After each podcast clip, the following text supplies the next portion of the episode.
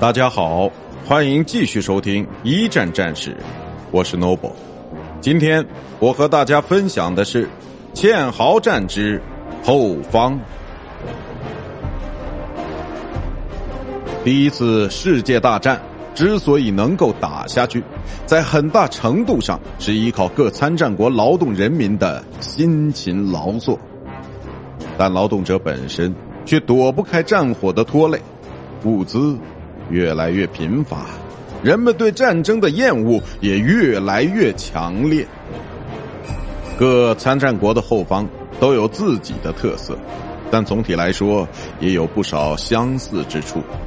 一九一四年八月，战争刚爆发时，几乎所有主要参战国的首都都被一股狂热所笼罩，成千上万的人涌上街头，表达自己对战斗的热情。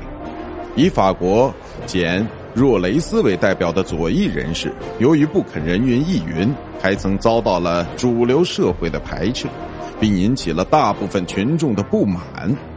七月三十一日，若雷斯在巴黎的一家咖啡馆，由于发表不同的言论而被捕。被战争狂热冲昏了头脑的人们，竟然还心甘情愿地接受了更为严密的国家控制。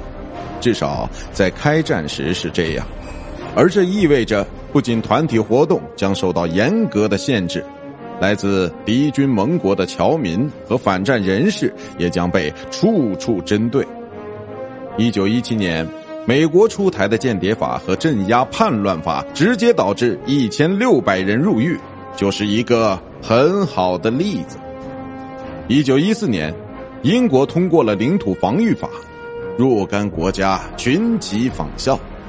同年八月，俄国对伏特加酒的生产和消费进行了极端严格的控制，而美国也于一九一八年提出了禁酒令，但该条令直到两年后才付诸实施。